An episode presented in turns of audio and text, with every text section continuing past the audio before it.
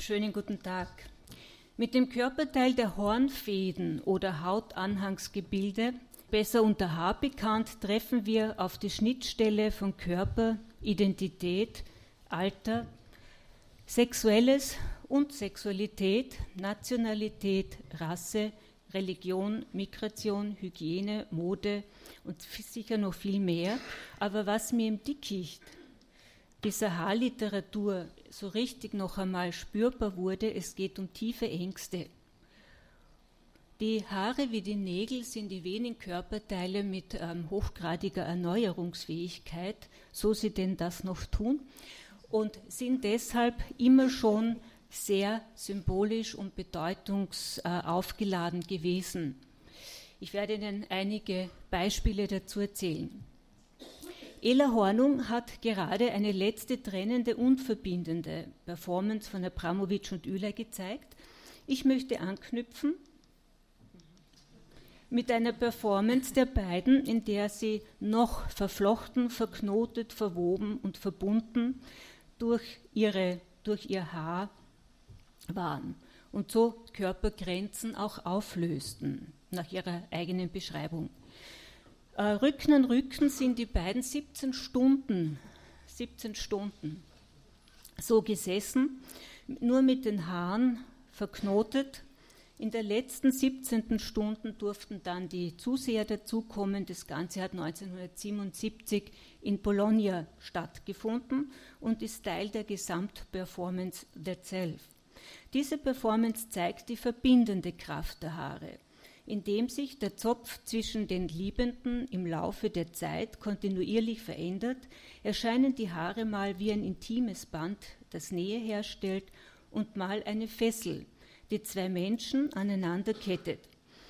Die Haare sind Symbol emotionaler Verstrickungen, die sich manchmal nicht anders als durch eine Trennung auflösen lassen. Mit der Performance strebten sie nach dem Gleichgewicht der Geschlechter, die sich in ein androgynes Wesen verdichten. Die Idee, die Zeichensprache der Haare sprechen zu lassen, inspirierte auch zum Beispiel den Modeschöpfer Rudi Gernreich in seiner avantgardistischen Modeschau Double Exposure wollte er identitätsstiftende Geschlechtszuschreibungen aufheben, indem er alle Models kahlköpfig und nicht wie eben vorher beide mit langen Haaren oder der gleichen Frisur, könnte man sagen, sondern und auch noch uniform auftreten ließ. Vielleicht erinnern Sie sich noch, aber also manche von uns, damit leitete er 1970 den Unisex in die Mode ein. Mit dieser Angleichung wollte Gernreich die Befreiung aus traditionellen Rollenzwängen darstellen. Das würde die österreichische Polizei wahrscheinlich seit 1. Oktober äh, nicht mehr durchgehen lassen, dank des unsinnigen AVGV-Gesetzes. Ich habe zu diesem Zweck übrigens ein paar Leute interviewt, unter anderem einen Friseur. Und dieser Friseur erzählte mir, wenn Menschen eine wirkliche Veränderung ihrer Frisur wünschen, also nicht nur nachschneiden, nachfärben. Ich habe übrigens gelernt, Männer tunen, Frauen färben. Also nachtunen, nachfärben, nachschneiden, äh, geht dem fast immer eine äußerliche Veränderung voraus. Entliebung, Verliebung und dergleichen. Das Haar als Ausdruck momentaner Befindlichkeit ist häufig zu beobachten in der Kunst. Eines der bekanntesten Beispiele stellt wohl Frida Kahlos Selbstbildnis mit abgeschnittenem Haar hier dar. Wir sind in Mexiko 1940. Sie posiert nicht nur mit abgeschnittenem Haar, das überall herumliegt, sondern auch in Männerbekleidung. Nach einer Trennung von Diego Rivera zwei schwierige Menschen mit einer schwierigen Beziehung. Die beiden Zeilen eines mexikanischen Liedes sind oben ins Bild geschrieben. Mirake, also äh, schau, wenn ich dich liebte, so war das wegen deiner Haare. Nun, dass, da du kahl geschoren bist, liebe ich dich nicht mehr. Aber sie kamen wieder zusammen und danach gab es das Selbstbildnis mit Zopf. Also im zweiten Bild mit, also für Sie subjektiv meine ich das jetzt bitte, weiblichen Accessoires und neuem Zopf als Ausdruck der Wiedervereinigung mit Diego Rivera. Man könnte auch, eine Leseart könnte auch sein, im ersten Bild wird sie zu ihm. Also äh, die Judith hat gerade auch angeschnitten, äh, Sein ist Subjekt, nicht? Und haben wäre der Objektcharakter. So wird sie also zu ihm, zu dem verlorenen Objekt. Im zweiten Bild, also hat sie ihr Objekt, hat sie ihn wieder, das klingt ein bisschen äh, schlimm, aber ich meine das jetzt vom Objektstatus her, und nimmt, kann ihren Subjektstatus sozusagen wieder einnehmen. Inge Stephan schreibt, so wird äh, der von Judith Butler kritisierte Gender Trouble wird zu einem Hair Trouble, in dem wir alle mehr oder minder verwickelt bzw. verstrickt sind. Dass Haare viel mehr als Mode sind, erzählt auch schon Pier Paolo Pasolini. Eigentlich war es ja eine Kapitalismuskritik in dem Aufsatz Die Sprache der Haare. Darin schildert er seine erste Begegnung mit langhaarigen Männern in den späten 1960er Jahren. Das war, glaube ich, in einem Hotel in Prag. Die langhaarigen Männer betraten die Hotelhalle, alle Besucher blickten auf. Die langhaarigen Männer mussten nichts sagen, denn ihr lange, ihre langen Haare machten Worte überflüssig, schreibt Pasolini. Ihr Sprechen, schreibt er weiter, bestand in ihrem Sein. Die langen Haare bedeuteten linke Gesellschaftskritik. Das gab es einmal. Sie stellten das bürgerliche Leben einer Konsumgesellschaft in Frage. Die Haare erzählen, wir sind nicht integriert. Lange Haare galten als Symbol der Freiheit und Gewaltverweigerung. Als das Langhaar allerdings zur Mode verkommen, durchkapitalisiert von der Mehrheit getragen wurde, verstummten sie. Sie wurden nichtssagend. Auch das Militär zum Beispiel erlaubt mittlerweile Haarnetze. Als ich mehr gelangweilt eine Tageszeitung durchblätterte, fiel mein Blick auf dieses Foto, das mich zunächst irritierte. Was war es? Im ersten Moment dachte ich mir, die schauen ja alle gleich aus, haben mehr oder weniger die gleiche Frisur, natürlich machen die gleichen Dressen auch was aus, lange Haare, aber alle glatte Haare. Irgendwie merkwürdig. Ich konnte die Fußballerinnen nicht gleich voneinander unterscheiden. Allerdings weckte dieses Bild mein Interesse für dieses Thema und daher eben heute ein paar unfrisierte Gedanken. Der Roman einer nigerianischen Autorin, ich weiß nicht, wie man es richtig ausspricht, erzählt die Geschichte einer schwarzen Frau aus Nigeria, die unter Schwarzen und, und natürlich auch Weißen in den USA Tritt zu fassen versucht. Also ihre Darstellung geht sehr viel als Schwarze unter Schwarzen. Dabei stellt sie die Geschichte der Personen über deren Frisuren dar, durch den ganzen Roman hindurch. Die gewohnte Bedeutung der Krause, der Zöpfe, der bekannten Frisuren und Friseurbesuche ändert sich schlagartig mit der neuen schwarzen US-Kultur. Ich habe nur einen Rat, werden Sie die Zöpfe los und lassen Sie sich das Haar glätten, bekommt die Protagonistin bei einem Bewerbungsgespräch zu hören. Sie schreibt weiter, es war also ein neues Abenteuer, sich das Haar zu glätten. Nur eine kleine Verbrennung, sagte die Friseuse, aber schau nur, wie hübsch sie ist. Wow, Mädchen, das schwingt ja wie bei den Weißen. Ihr Haar stand nicht ab, sondern hing gerade und glatt herunter, auf der Seite gescheitelt und auf Kinnhöhe leicht und innen nach innen geschwungen. Sie erkannte sich selbst nicht wieder. Sie verließ den Friseursalon nahezu in Trauer. Als die Friseuse die Haarspitzen glatt gebügelt hatte, roch sie den Brandgeruch, den Geruch nach etwas Organischem, das starb, aber nicht sterben sollte, und das hatte sie als Verlust empfunden. Weiter erzählt sie im Laufe des Romans von Haarausfällen, Verbrennungen und Verätzungen, um die kulturelle Anpassung zu tätigen.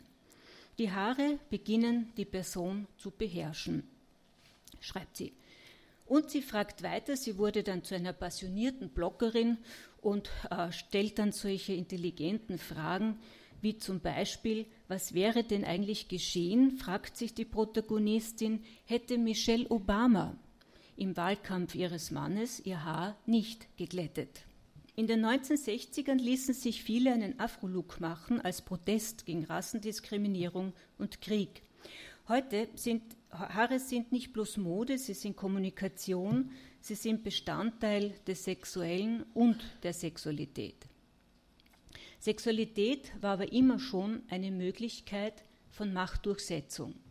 Daher geht es hier, wie unter anderem in diesem Roman deutlich wird, um Politik, um Zufügungen, wie Marlene Strarowitz das letzten Freitag bei einem Vortrag so treffend formulierte.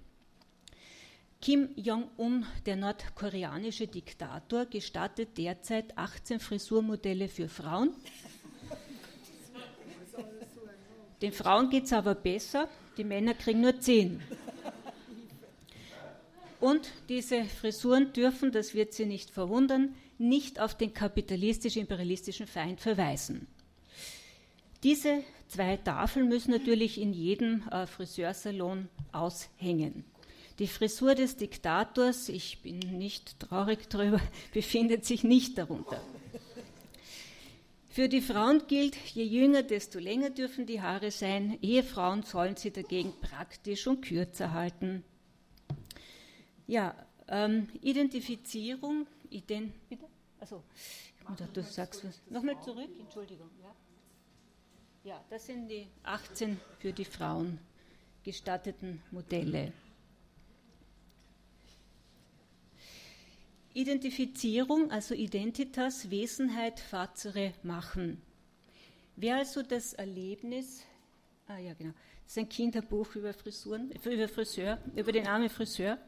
Wer also das Erlebnis kennt, sich nach dem Friseur fremd zu fühlen, wie zum Beispiel auch Ingeborg Bachmann, in ihrer Erzählung Probleme, Probleme unglaublich spürbar beschrieb, weiß, welchen Anteil das Haar bzw. Frisuren im Identitätserleben einnehmen. Haare verweisen darauf, wie zentral das Äußere bzw. der Körper für die Identität ist. Identität ist jedoch ein schwieriges Konzept, wie wir bereits ausführlich gehört haben. In der Psychoanalyse beschäftigen wir uns mit dem Unbewussten, damit wie ein Subjekt wird, natürlich noch viel mehr. Daher stehen wir vor einem Dilemma. Eine festgelegte Identität birgt immer wieder eine Gefahr einer Fixierung, auch einer psychischen Erstarrung, wie wir sie aus dem Zwang kennen, auch von Ein- und Ausgrenzungen. Identitäten werden ja auch zugeschrieben, wie wir schon gehört haben, manchmal sogar vorgeschrieben. Mit Identität wird Politik betrieben und gleichzeitig soll der Mensch eine Sicherheit in der Subjektwerdung aber entwickeln. Ich bin ich, du bist du, also nicht ich. Der Mensch, also zuerst der Säugling, das Kind, muss Innen- und Außenwelt voneinander überhaupt einmal unterscheiden lernen, Subjekt und Objekt von also Sein und Haben voneinander trennen, dann wird, das, wird der Körper auch noch Innen und Außen verbinden. Ident mit sich, eins mit sich, selbig. Zwei sind gleich, aber nicht ident. Ich habe das in der Volksschule so gelernt. Ein Ei gleicht dem anderen, aber es selbst nicht dem anderen. Ident versus imaginär. Zu dieser Vorstellung von sich selbst führt der Weg über Identifizierungen, also imaginär. Dabei müssen wir zunächst als Vorlage nehmen, was unser spezifisches Umfeld, also der berühmte andere, hier in einer, in einer etwas einfacheren Variante, uns bietet. Wählerisch können wir dann später werden. Aber das Umfeld bringt sein sexuelles Unbewusstes mit, seine Affekte, seine Normen, seine kulturellen, sozialen Vorstellungen, seine Freuden und Enttäuschungen, eingebettet in seine je spezifische Sprache oder Sprachen. So wird man zuerst identifiziert als Anna, Michi, Lockenkopf oder was auch immer, bevor man sich selbst identifiziert mit. Vielleicht schert sich aber auch niemand um den Nachwuchs. Und am Kopf beginnt es zu wuchern und im Kopf vielleicht auch. Zuerst aber wuchert das kindlich-sexuelle hemmungslos vor sich hin. Später, das erzählt mir der Friseur, werden dann Sport, Film, Musikclips die Role Models abgeben. Identifizieren ist wie Sie wissen, immer auch ein Schauen und Schauen ist Fressen, ein Einverleiben von etwas anderem, Fremden, wenn das eigene mangelhaft erscheint oder zu wenig ist oder wie auch immer. Identifizierung ist demnach eine subjektkonstituierende Notwendigkeit und Abwehr zugleich. Identifizierungen sind unabdingbar und können auch nicht einfach überwunden werden. Die Identifizierung als interpsychischer Einverleibungsprozess soll also zu intrapsychischer identer Stabilität führen. Das birgt natürlich Probleme. Das Spiegelbild ist imaginär und eine grundlegende Täuschung des Subjekts, da ja alles mit dem anderen kommt. Daher gibt es dieses Einssein, diese Selbigkeit im Imaginär nicht. Der Körper ist der wahre Schauplatz und manchmal auch Kriegsschauplatz des Imaginären, des Bildhaften, des Vergleichens, des Spiegelns, des Neides. Schöner oder hässlicher, jünger oder älter, Haare dichter oder kahler und so weiter. Das Ich ist ja vor allem ein körperliches, es ist nicht nur ein Oberflächenwesen, sondern selbst die Projektion einer Oberfläche, schreibt Freud. Wir haben es also immer mit Vorstellungen und Repräsentationen zu tun. Wie willst du mich haben, bezieht sich also auf den anderen, von dem man geliebt, bewundert, anerkannt oder begehrt werden will. Dabei spielt das Aussehen eine, wesentlich, eine wesentliche Rolle. Herausputzen, aufdirndeln, in Schale werfen oder aber reaktionsgebildet, von dem haben wir heute schon gehört bei Michael Kurzmann, das heißt sich unsehbar, unscheinbar zu übersehen machen. Natürlich kann man auch verweigern. Dabei erzählt uns schon die Umgangssprache, wie haarig das werden kann. Haarstäubend an den Haaren herbeigezogen oder wie ein Kollege sagt in der Psychoanalyse an den Schamhaaren herbeigezogen, aufs Haar gleichen und auch Busch weiß schon zu dichten, ein Haar in der Suppe missfällt uns sehr, auch wenn es von der Geliebten wäre. Ähm, auch das Scheren spielt eine große Rolle. Scher dich zum Teufel, scher dich weg. Die Verlockung hat die Locke in sich. Und natürlich kann man auch Daten frisieren.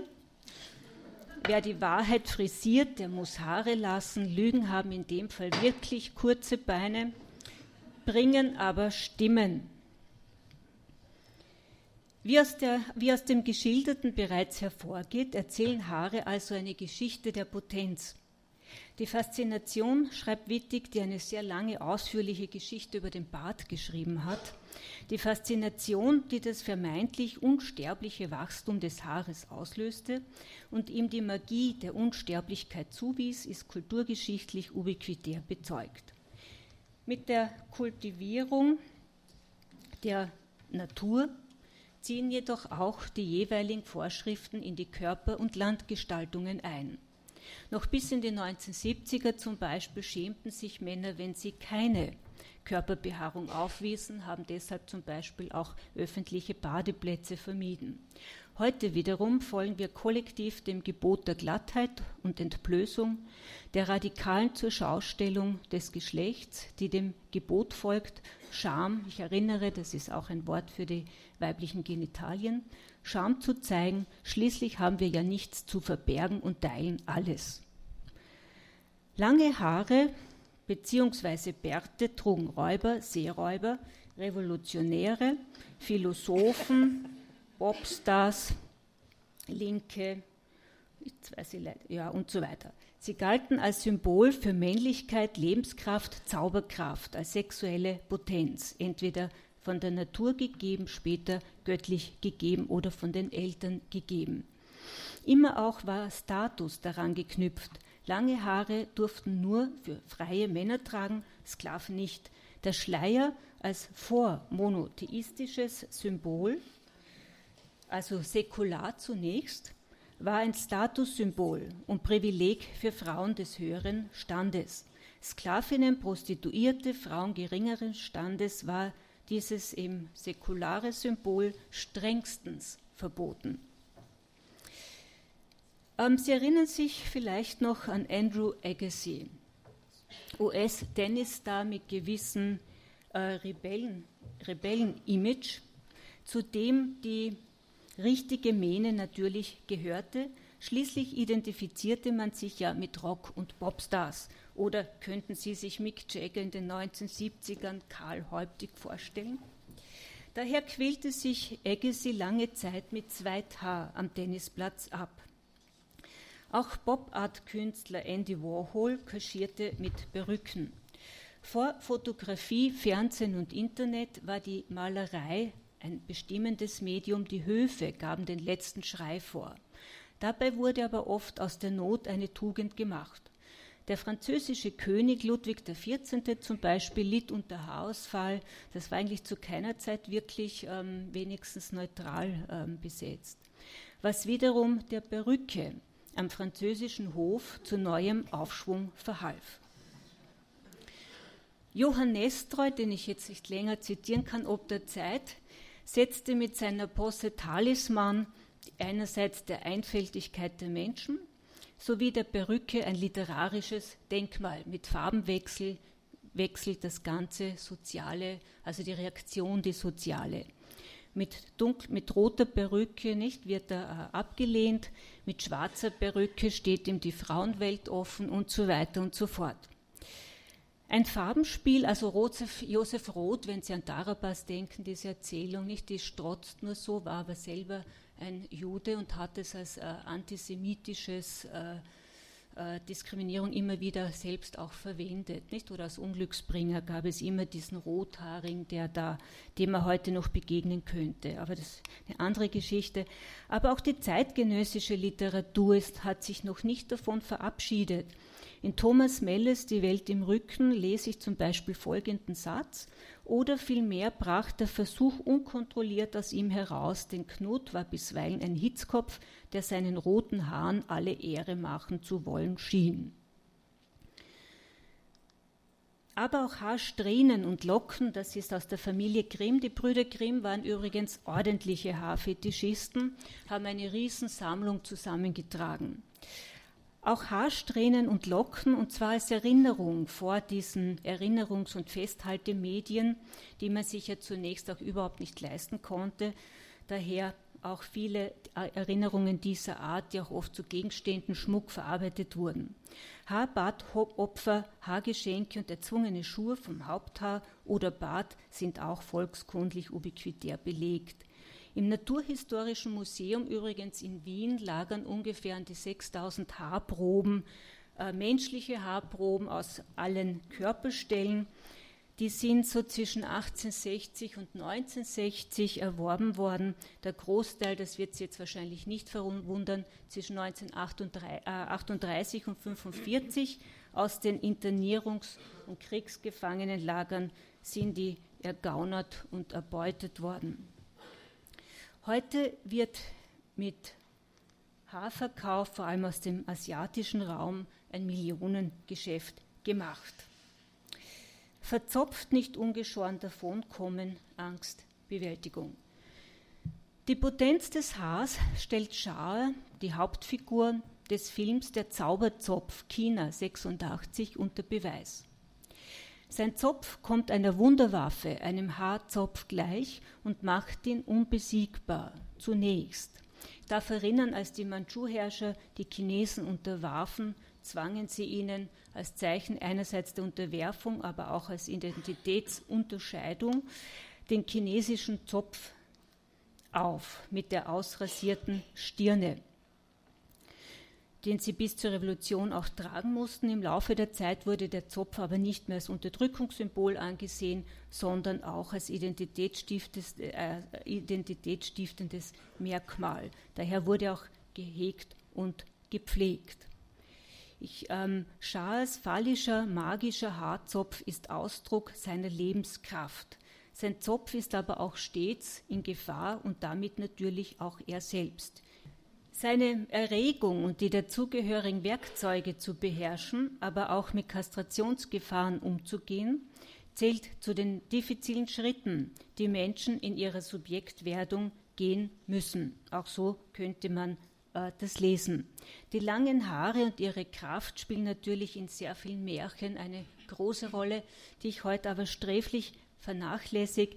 Unser herzadlerliebstes Rapunzel natürlich vorne an. Hier verweise ich allerdings auf eine Arbeit von Irmgard Stöger aus dem Jahr, äh, Jahr 2003, die das sehr ausführlich ausgearbeitet hat, die Adoleszenz und Rapunzel und die Haare. Sich den Kopf und in der Sublimierung in der Sublimierung, also es wäre eine Verschiebung, später den Skalp des Feindes zu bemächtigen, hat auch bedeutet, sich dessen Potenz anzueignen oder auch zu vernichten. Da man nicht wusste, ob Haare nach dem Tod weiterwachsen und damit die Macht des anderen aufrecht bleibt, wurden Tote vorsichtshalber mal die Haare geschoren. Freud schreibt 1913, in Animismus, Magie und Allmacht der Gedanken. Um einen Feind zu schaden, bemächtigt man sich seiner Haare, Nägel, Abfallstoffe oder selbst eines Teils seiner Kleidung und stellt mit diesen Dingen etwas Feindseliges an. Es ist dann gerade so, als hätte man sich der Person selbst bemächtigt. Und was man den von der Person herrührenden Dingen angetan hat, muss ihr selbst widerfahren. Körperbeschädigungen als Beschädigung der Würde. Laut Konfuzius, also um da noch einmal darauf zurückzukommen, habe man die Haare und Nägel von den Eltern geerbt und dürfe sie daher nicht beschädigen. In Replik auf Karl Menninger verweist Otto Fenichel, dass wir alltägliche normale Selbstbeschädigungen wie eben Nägel schneiden, Haare schneiden oder rasieren überhaupt nicht mehr als solche wahrnehmen, aber er geht davon aus, dass im Unbewussten die Kastrationsbedeutung fortwirkt. So zum Beispiel in der Genitalbedeutung beim Zopfabschneider oder Haarfetischisten, der ja die Kastrationsangst durch die Fetischbildung abwehrt. Aber auch in der Strafmaßnahme der Kopfschuhe zum Beispiel. In der sexuell-sadistischen Lust des Zopf- und Haarabschneidens vieler Männer sieht Paul Federn, auch 1913, alle auf, auf die kindliche Entschuldigung, auf den kindlichen Kastrationskomplex zurückgehenden kindlichen Sexualtheorien vertreten.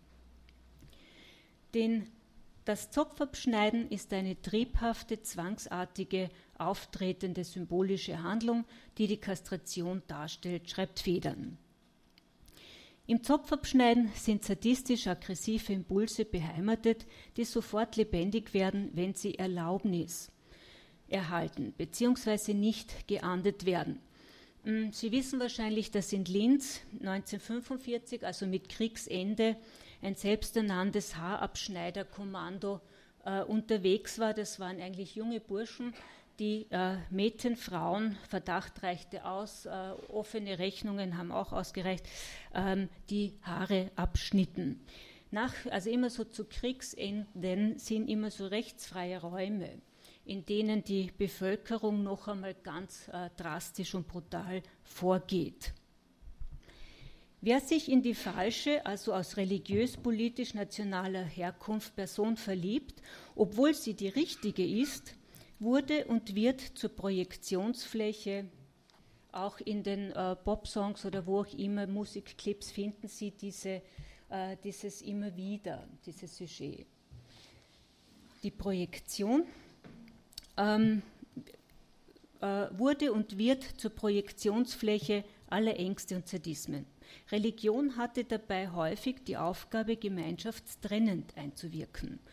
Das Moralisieren führt zu Verbotsvorschriften und damit die Moral wirksam werden kann, muss sie mit Libido verbunden werden. So kann Begehren in Ekel, Moralisieren und Scham umgewandelt werden und so in maskierter, also abgewehrter, nicht erkennbarer Form zu leidenschaftlichen Entrüstungen, sadistischen Maßnahmen oder besorgniserregenden Sauberkeitshandlungen und vieles mehr führen, schreibt Freud 1905. Strafe ist ja eine Antwort auf eine Übertretung, und die entwürdigende Haarschur galt als spezielle Kultur- und Straftechnik nicht nur, aber insbesondere gegen Frauen.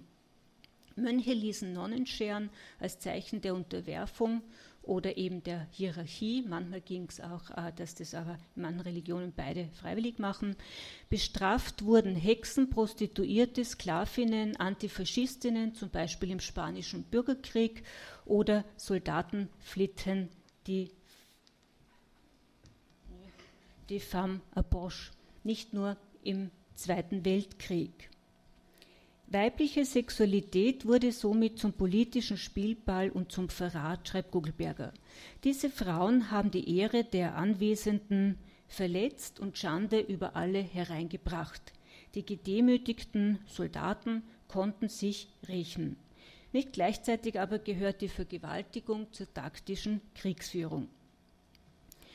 In Marguerite Duras Hiroshima Mon Amour 1959 im selben Jahr übrigens von Hélène Resnay verfilmt nach ihrem Buch, erzählt eine französische Apothekerstochter über ihre verbotene Liebe zu einem deutschen Soldaten. Sie wird erwischt, kahlgeschoren, weggesperrt und davon gejagt. Die Apotheke, so heißt es im Roman, war wegen Entehrung geschlossen.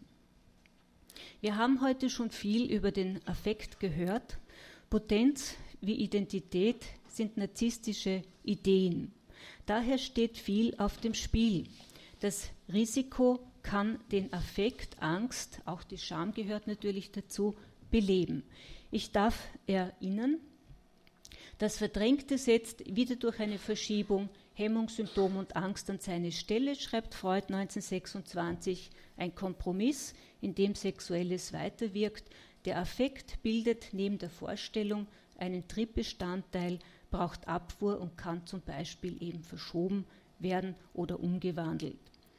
Hier geht es weiter: Kastrationsangst, Potenzverlustangst, Altern, Kahlheit, aber auch natürlich infolge von Krankheiten, Chemotherapien können zu schweren narzisstischen Kränkungen führen.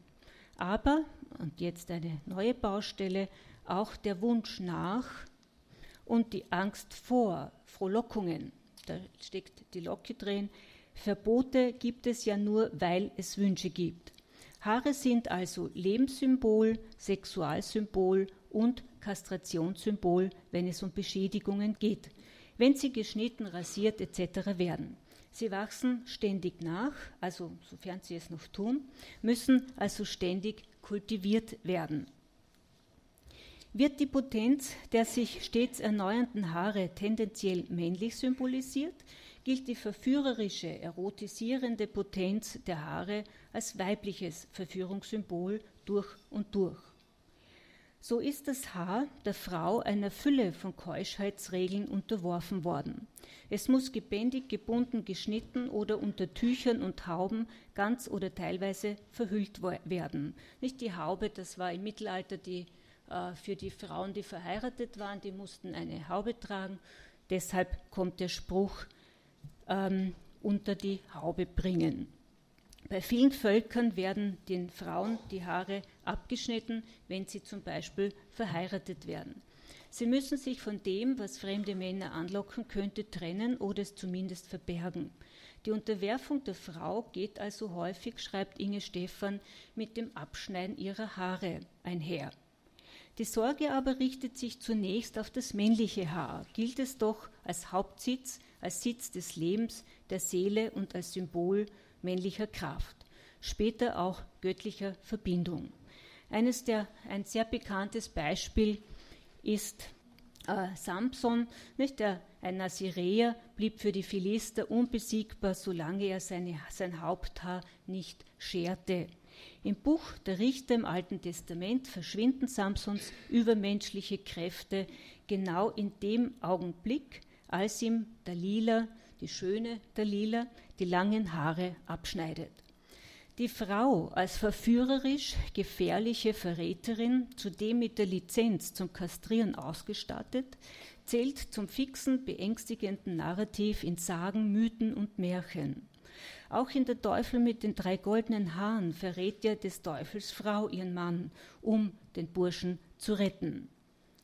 Insbesondere die rothaarige Frau galt lange als Inbegriff der erotischen, verführenden Frau. Sie scheint die perfekte Projektionsfläche männlichen Begehrens abzugeben. Zum Beispiel eben die, Mal, äh, die französische Malerei huldigte der sinnlich roten Kurtisanen, der Impressionisten rund um Manet. Hier sehen Sie Olympia. Ähm, interessant ist natürlich, dass beim weiblichen Akt über Jahrhunderte die Scham bedeckt bleibt, aber sie blickt wirklich rotzfrech in die nicht vorhandene Kamera und das war zu diesem Zeitpunkt sensationell. Aber auch Toulouse-Lautrec malte ausnehmend viele rothaarige Frauen aus dem Bordellmilieu, äh, Klimt hier seine Danae, aber auch Otto Dix, sie alle setzten die Reihe der rothaarigen femme fatale fort. Freud schreibt 1901 bereits, Mädchen, die auf ihre schönen Haare stolz sind, wissen so geschickt mit Kamm und Haarnadeln umzugehen, dass sie ihnen mitten im Gespräch die Haare lösen. Ja, nur Mädchen. Die schlampige Frau, die sich gehen lässt, ja aber wohin? Du lässt dich gehen, beklagt Charles Navour, dein Haar, der baumeln kreuz und quer, die Lockenwickler hin und her. Schlampig, liederlich, nachlässig, ungepflegt, unordentlich und unmoralisch fallen in diesem Wort zusammen. Sei verführerisch, aber begehre nicht selbst. Wenn die Frau selbst begehrt, wird sie nämlich zum Angstgespenst. Odysseus konnte sich nur durch eine List mit Athenes Hilfe vor den Sirenen retten. Die Najaden, also es kommt von dem Wort fließen, entsprechen den Nixen, wie zum Beispiel Undine, Under kommt von der Welle, Nymphen aus der griechischen Mythologie. Die deutsche Romantik schuf ohnehin jede Menge dieses Stoffes.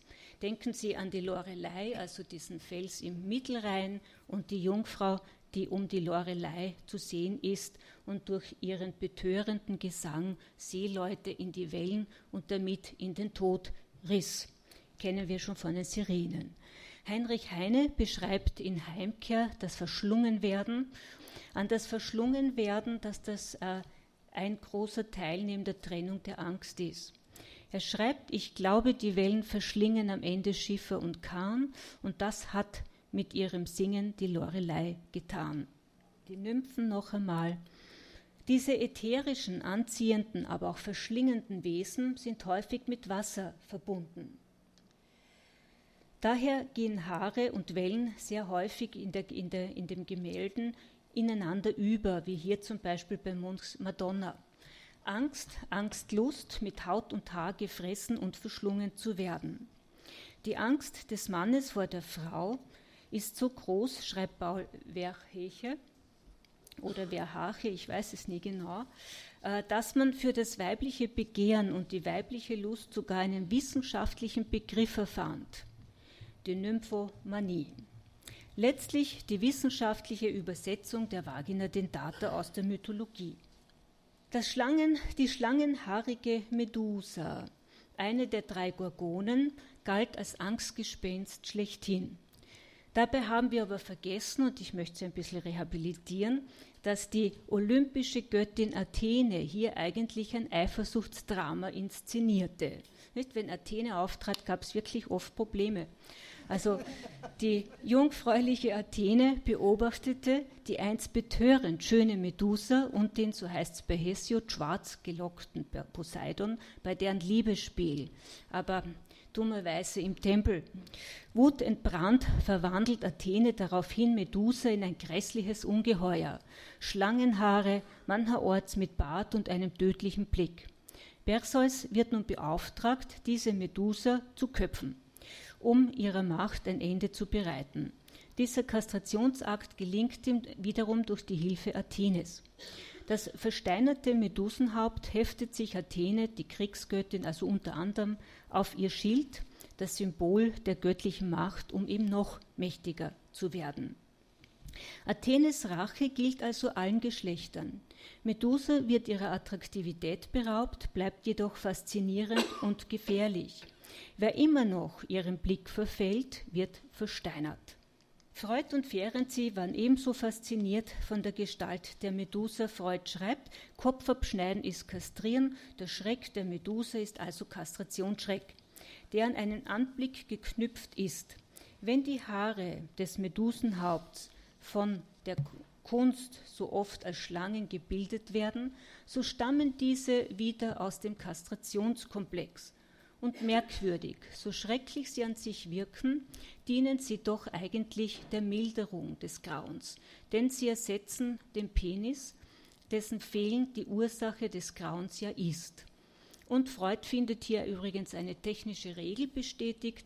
Vervielfältigung des Penissymbols, kennen wir aus Träumen, bedeutet, Kastration ist hier bestätigt Was einem selbst schreckt, meinte also der Kastrationsschreck, wird dann wohl auch den Feind schrecken.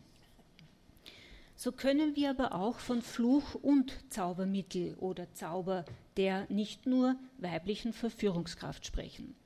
Wie schon beim Zopfkämpfer äh, zu sehen, muss die eigene Verführungskraft ja auch erst in die Identität integriert werden und kann Angst machen, um dann in ein Begehren begehrt zu werden, überhaupt erst einmal verwandelt werden zu können. Wie schwierig das ist, hören wir ja auch sehr häufig in der Praxis. Das heißt, die am eigenen Körper bemerkte Erregung anzunehmen, aber auch zu bemerken, dass man beim anderen Erregung auslösen kann. Lilian Rotter, Psychoanalytikerin der 1930er Jahre, beschrieb, wie diese Potenz, den Penis am fremden Körper in Bewegung zu versetzen, in Aufruhr bringen kann, weil eben die Körperwahrnehmungsgrenzen, hier sind wieder die Grenzen, verschwinden. Ihr ging es auch noch zudem um die Frage des Widerspruchs, wie kann eigentlich eine Frau, die diese Verführungskraft bemerkt, sich gleichzeitig so kastriert und minderwertig fühlen, wie dies die Psychoanalyse dieser Zeit, Fragezeichen von mir, behauptet. Wenn also diese Potenz nicht integriert wird, macht, sie, macht sich das Subjekt zum Beispiel als Ausweg für das Objekt unattraktiv. Und auch hier könnte die, könnten die Haare, die Frisur wieder eine Rolle spielen. Die Haare, da sie so sexuell aufgeladen sind, ist es also auch kein Wunder, dass sie immer wieder Gegenstand von Komödie, Witz, Humor, Satire etc. sind. Dass das auch in ganz normalen Spielfilmen daherkommt, hier an diesem Beispiel aus dem letzten Sally Potter Film. Janet, wenn du dieses Land wirklich führen willst, im Interesse aller, dann musst du etwas mit deinen Haaren machen. Ja, also es ist einerseits witzig, aber eigentlich auch sehr ernst. American Hustle spielt den ganzen Film hindurch mit dem Haar. Blondinenwitze sind natürlich unvermeidlich. Nehmen Sie das einmal beim Wort, wortwörtlich. Die Blonden sind nicht die hellsten. Die Witze haben natürlich die Funktion, Verdrängungsenergie freizusetzen, während ja der Humor Affektaufwand spart. Die Karikaturlieblinge in Bezug auf Haar sind im Moment Kim Jong-un und Donald Trump. Ja, ich bedanke mich fürs Zuhören und Zuschauen.